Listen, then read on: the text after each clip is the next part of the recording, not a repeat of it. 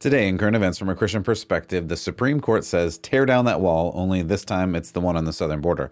The U.S. Supreme Court rules against Texas securing the southern border and authorizes the Biden administration to remove the border barriers.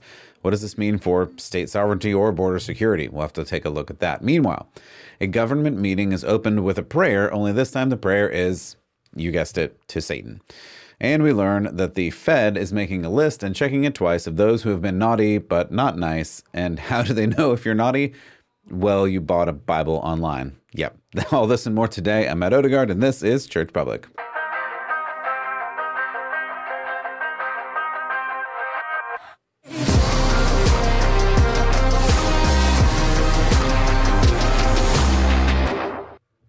Welcome back to Church Public. Really appreciate you stopping by today. If you are on the audio version, thank you so much for your support. You can always look at the video version if you want to at churchpublic.com or YouTube. We'll go ahead and upload it there and see what happens. As always, if you want to like, subscribe, review. If this is helpful to you, you can share it. And of course, you can support at churchpublic.com slash support. I want to bring you current events from a Christian perspective so that you can live out your faith wherever you go. And we use the news to do that. So today, we're going to look at some news. First is that again, the U.S. Supreme Court has ruled against Texas and Arizona protecting the southern border. So, what we have is this message from this morning. Um, the first one I saw was Greg Price in a tweet on X. In an X on X, I don't know how to say these things anymore. It used to be a tweet on Twitter. Now it's an X post on X, whatever. Anyway, so we have the Supreme Court just ruled five to four that the Biden admin can remove physical barriers, barriers, excuse me, that Texas put at their border to stop the invasion. Judges Barrett and Judge Roberts voted with the libs, according to this post from Greg Price. And then you have this post from End Wokeness.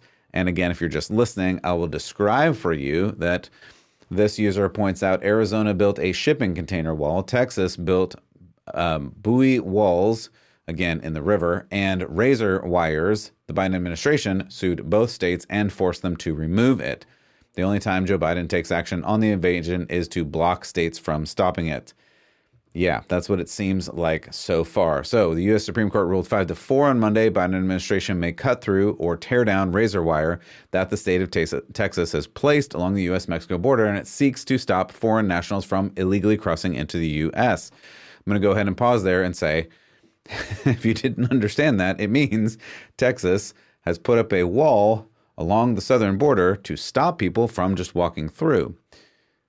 The Biden administration sued Texas and won here in uh, at the U.S. Supreme Court level, and they voted that you are able to take the wall down so that people can just walk over the southern border.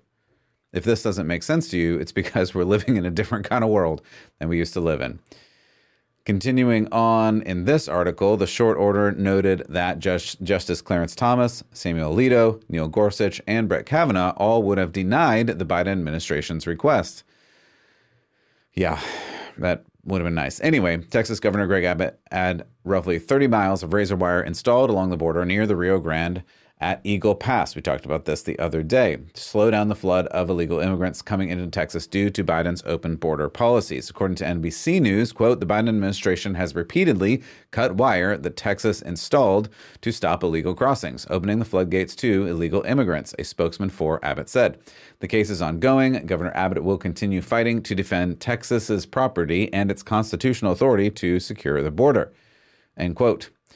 This may or may not seem like a big story to you, but I think it is. I think it is actually a bigger story than we imagine at this moment. If, on the one hand, Governor Abbott backs down, allowing the Biden administration to remove border barriers, we will once again be flooded with illegal immigrants, cartel members, human trafficking, drugs like fentanyl, and all other man- manner of dangerous problems. On the other hand, if Governor Abbott says no, you cannot come in and remove the border barrier, barrier to federal troops, then what? That's the big question. Does the Biden administration then threaten violence against Americans for trying to keep out non Americans? this is actually a really big issue and a really big problem. I'm going to keep watching this, keep po- uh, pondering on this, and keep figuring out where this goes because I don't know where this all ends. It doesn't end in a good place. We are at a literal and figurative impasse where something is going to give, something is going to happen.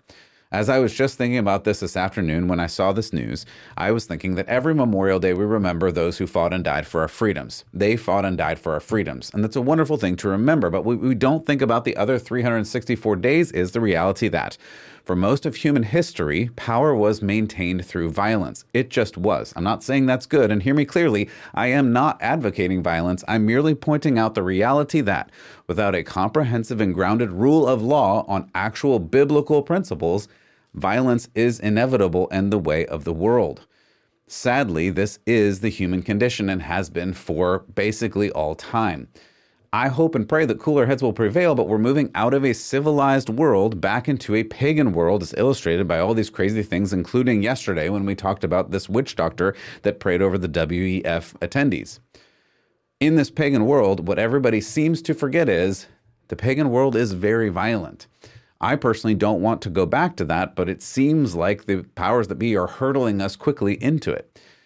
We'll have to see what happens. I believe that Governor Abbott has a duty to the people of Texas and America to do the right thing, even though the court of the land has ruled against us. I hope he will, and this shouldn't be controversial. As we talked about, do you allow the border barrier to be forcibly removed so that no end of illegal border crossings can occur, or do you say no and keep the border closed?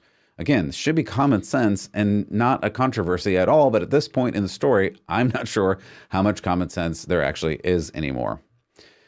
Meanwhile, um, there, there was this. Uh, I people, all right. So there was a a, a government. Um, there was a there was a government meeting.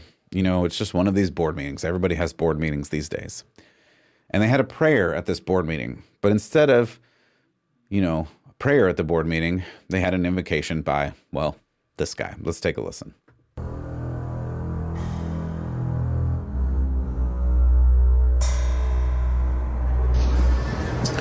Thank you for letting us here. My name is Jason. I am an organizer and founder of Reno Satanic, and I am here to give the invocation today.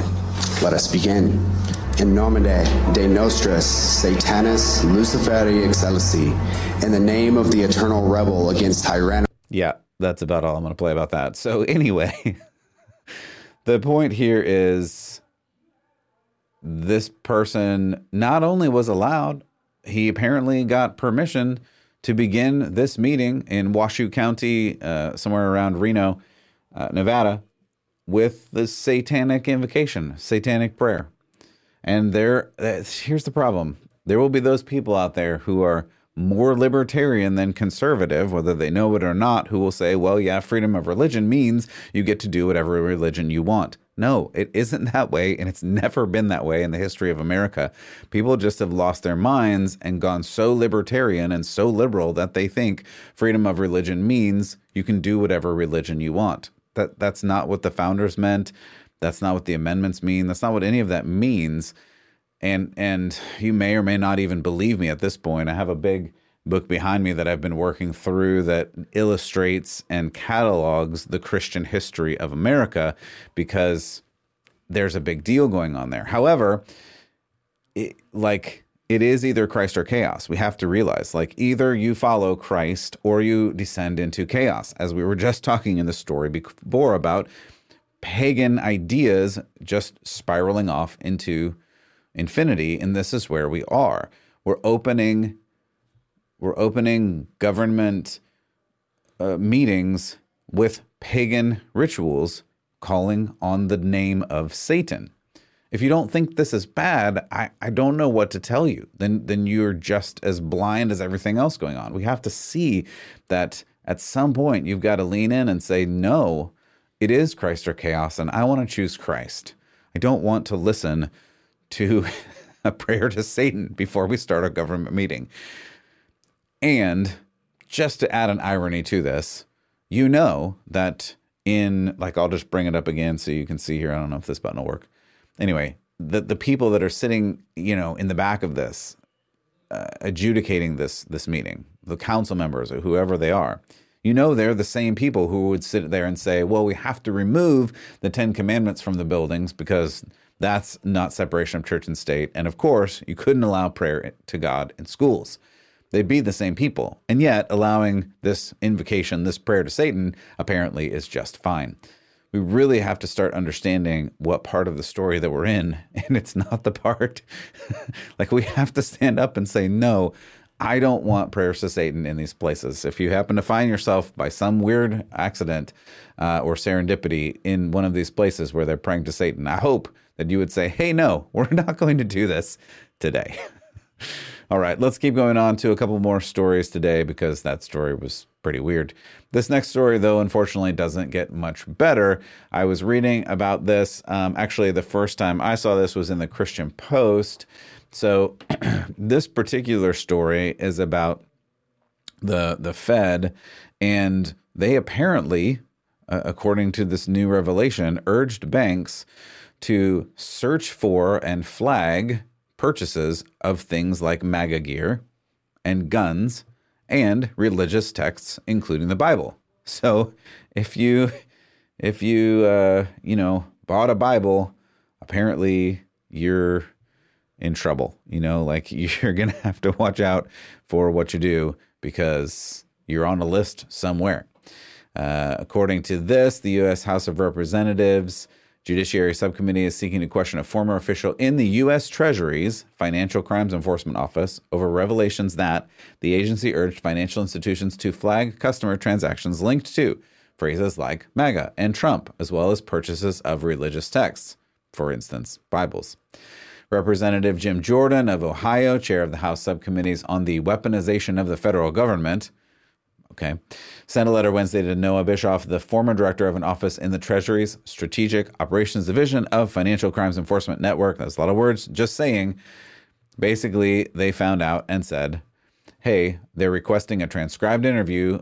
Jordan stated the subcommittee obtained documents showing following the U.S. Capitol riot on January 6, 2021, FinCEN distributed materials, excuse me, quote, distributed materials to financial institutions that, among other things, outlined the typologies of various persons of interest, end quote. He alleges the agency provided financial institutions which, with suggested search terms, for identifying transactions on behalf of law enforcement. Quote, these materials included a document recommending the use of generic terms like Trump and MAGA to search Zelle payment messages, as well as primary, uh, sorry, prior analysis of lone actor homegrown vilest extremism, extremism indicators. Excuse me, there's a lot of words there. According to the analysis, FinCEN warned financial institutions of extremism indicators that included transportation charges such as bus tickets, rental cars, plane tickets. I'll skip through some of this. Get to the purchase of books, including religious texts. End quote. So, in other words, I know that was a lot of gobbledygook, uh, you know, government ideas. The point is, one, if you're buying Bibles online, apparently you're an extremist. But beyond that, if you're labeled MAGA or had any connection with Trump or liked Trump or voted for Trump, perhaps, I don't know, uh, you are now locked into this extremist camp. Why does this matter? Well, this matters because that's just weaponized, demonized, perhaps, made extreme half of the country. Is is this a problem? Um, it went on to say that quote sporting and recreational goods and supplies and keywords like Dick's Sporting Goods, Cabela's, and others also um, associated transactions with this idea that you are an extremist. So buying Bibles, buying firearms online, you are now an extremist. If you supported Trump in any way, you're an extremist. What does this mean? Well, this comes at the same time that Biden released his new election video called Cause. The first ad for his 2024 reelection campaign describes millions of Donald Trump supporters as, same word, quote unquote, extremists. I'm not going to play the video here because I don't know if the internet overlords will allow me to play it. So you can go and watch it if you want to. But um, suffice to say, this particular ad uh, released a few days ago, titled Cause, highlights what Biden calls the quote, preservation of American democracy as a central issue of the 81 year old's re election campaign. He said, There's something dangerous happening in America. There's an extremist movement that does not share the basic beliefs of our democracy. All of us are being asked right now, what will we do to maintain our democracy? So that's a question. He has labeled half of the country, at least, as extremists and said we need to, uh, the most important thing is our democracy. Eric Metaxas, social commentator, book writer, author, he equated the president to the former British king, a la King George. He tweeted, quote, Joe Biden is King George III. Those who love liberty are his enemies, so he calls us extremists. Washington, Adams, Jefferson, Franklin were extremists. He went on to say, God bless America. This is our second revolution to win liberty for all, end quote. Remember, to maintain democracy, they mean to avoid democracy. For instance, you probably recall last month, the Colorado Supreme Court ruled Trump cannot be placed on the ballot for the 2024 election, citing his connection to the U.S. Capitol riot. Also, in December, the Maine Secretary of State, Shenna Bellows, announced her intention to remove Trump from the 2024 ballot. In fact, cases have been filed in more than a dozen states to have Trump thrown off the 2024 ballot um, under this 14th Amendment, which prohibits anyone from holding office who previously has taken an oath to defend the Constitution and then later, quote, engaged in insurrection or rebellion against the country. Um, to date, just as a reference, Trump has not been charged with or convicted of any insurrection or rebellion. And yet, these states, these Democratic leaders, in order to preserve democracy, are choosing to not have him on the ballot so that you can't vote. Now, here's where I want to land this. Regardless of how you feel about Trump personally, one way or the other, it doesn't matter to me. But you must see that if you believe in the Second Amendment, or if you're a Republican, or a conservative, or a Christian, or a Bible believer, or at this point, even a Bible buyer, you are now labeled an extremist. You are an enemy of this administration. They've told you as much. And that, my friends, is just not democracy. so, It'll be an interesting year to say the least. Uh, I'll give you one more story. I don't have a lot of time today, so it'll be a little bit shorter episode, but this one is sad and tragic and close to my heart. Uh, those that know me know that I love an In N Out burger. I love a hamburger in general, and In N Out is just good. Being from California myself, I really like In N Out as a hamburger place. I know you people from other places in the country are yelling at me right now or throwing your phones out the window because you don't like In N Out. I don't really care. I think In N Out is great. You can like it or not. The point in this story is Tragically, the In N Out in Oakland, California, the only In N Out in Oakland, California, is now closing. Why is it closing, you ask? Is it because they just didn't make enough money? It was not a profitable store? No, in fact, it was doing just fine as a store. The problem is the issues with crime. Quote, taking repeated steps to create safer conditions for customers and workers at the Oakport Street location of the popular fast food chain, excuse me, Unfortunately, they couldn't guarantee the safety of their workers or attendees. New York Post says In N Out Burger in Oakland to close doors for good out of, over out of control crime. Representative Kevin Kiley of California responded and said In N Out is closing its Oakland location because of out of control crime. Quote, Our customers and associates are regularly victimized by car break ins, property damage, theft, and armed robberies. End quote. Kevin Kiley said, This is Gavin Newsom's quote, model for the nation, end quote. In a statement, Danny Warnick, In N Out's chief operating officer, said the patrons and employees are, quote, regularly victimized by car break ins, property damage, theft, armed robberies, as we just heard. It is close to the Oakland airport, and In N Out's last day in Oakland will be March 24th. He went on to say, quote, We are grateful for the local community, which has supported us for over 18 years, and we recognize that this closure negatively impacts our associates and their families. Additionally, this location remains a busy and profitable one for the company. I'm going to pause there and say, yeah, this is the problem. California, when you don't, when you hate police and say police are bad, and when you demonize the police and then you allow criminals to do whatever they want and don't have any punishment or any problems uh, in any any justice for any punishment, this is what happens. This is the again, like I said, the unraveling back to more of a pagan society where you don't have trust that you're going to be able to go outside and be okay. You can't even go get a hamburger in Oakland and be okay. That's a problem for a functional society. I know I made a joke about this just being a hamburger place, but this is really a serious problem. You should have enough faith in your city to be able to walk outside, go get a hamburger, and come back. And yet, this whole hamburger restaurant, which is profitable, has to close. He went on to say, quote, our top priority must be the safety and well-being of our customers and associates. We cannot ask them to visit or work in an unsafe environment. End quote. Correct. You need to be able to feel safe enough to go and get a hamburger, and yet in this city, you don't. Annual crime data released recently by the Oakland Police Department suggests robberies in the city increased 38% in one year between 2022 and 2023. Tragic, tragic, and uh, sad that those friends over in Oakland are not going to be able to get that delicious In N Out hamburger. But beyond that, sad that this city and that state have just devolved so far that you can't even be safe enough to walk outside. Let's go ahead and end with some Bible because I don't know about you, but I feel like I need it. I'm going to end today with Acts 4:12 because I was reading it earlier today and just really liked it. I hope you do too. Acts 4:12, we hear that salvation is found in no one else I'll insert, but Jesus, that's what comes the uh, verse before. Salvation is found in no one else, for there's no other name given under heaven by which we must be saved.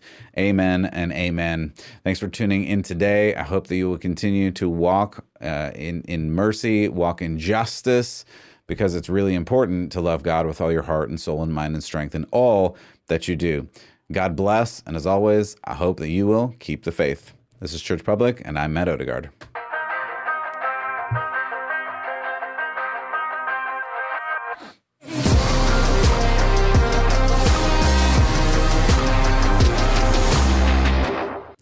Thanks again for stopping by. Really appreciate you. If you haven't already, hit the like button, the subscribe. If you made it this far, you know, maybe you said, hey, this is important. I'm going to send it to my friend. Either way, really appreciate you, and I will see you next time. God bless.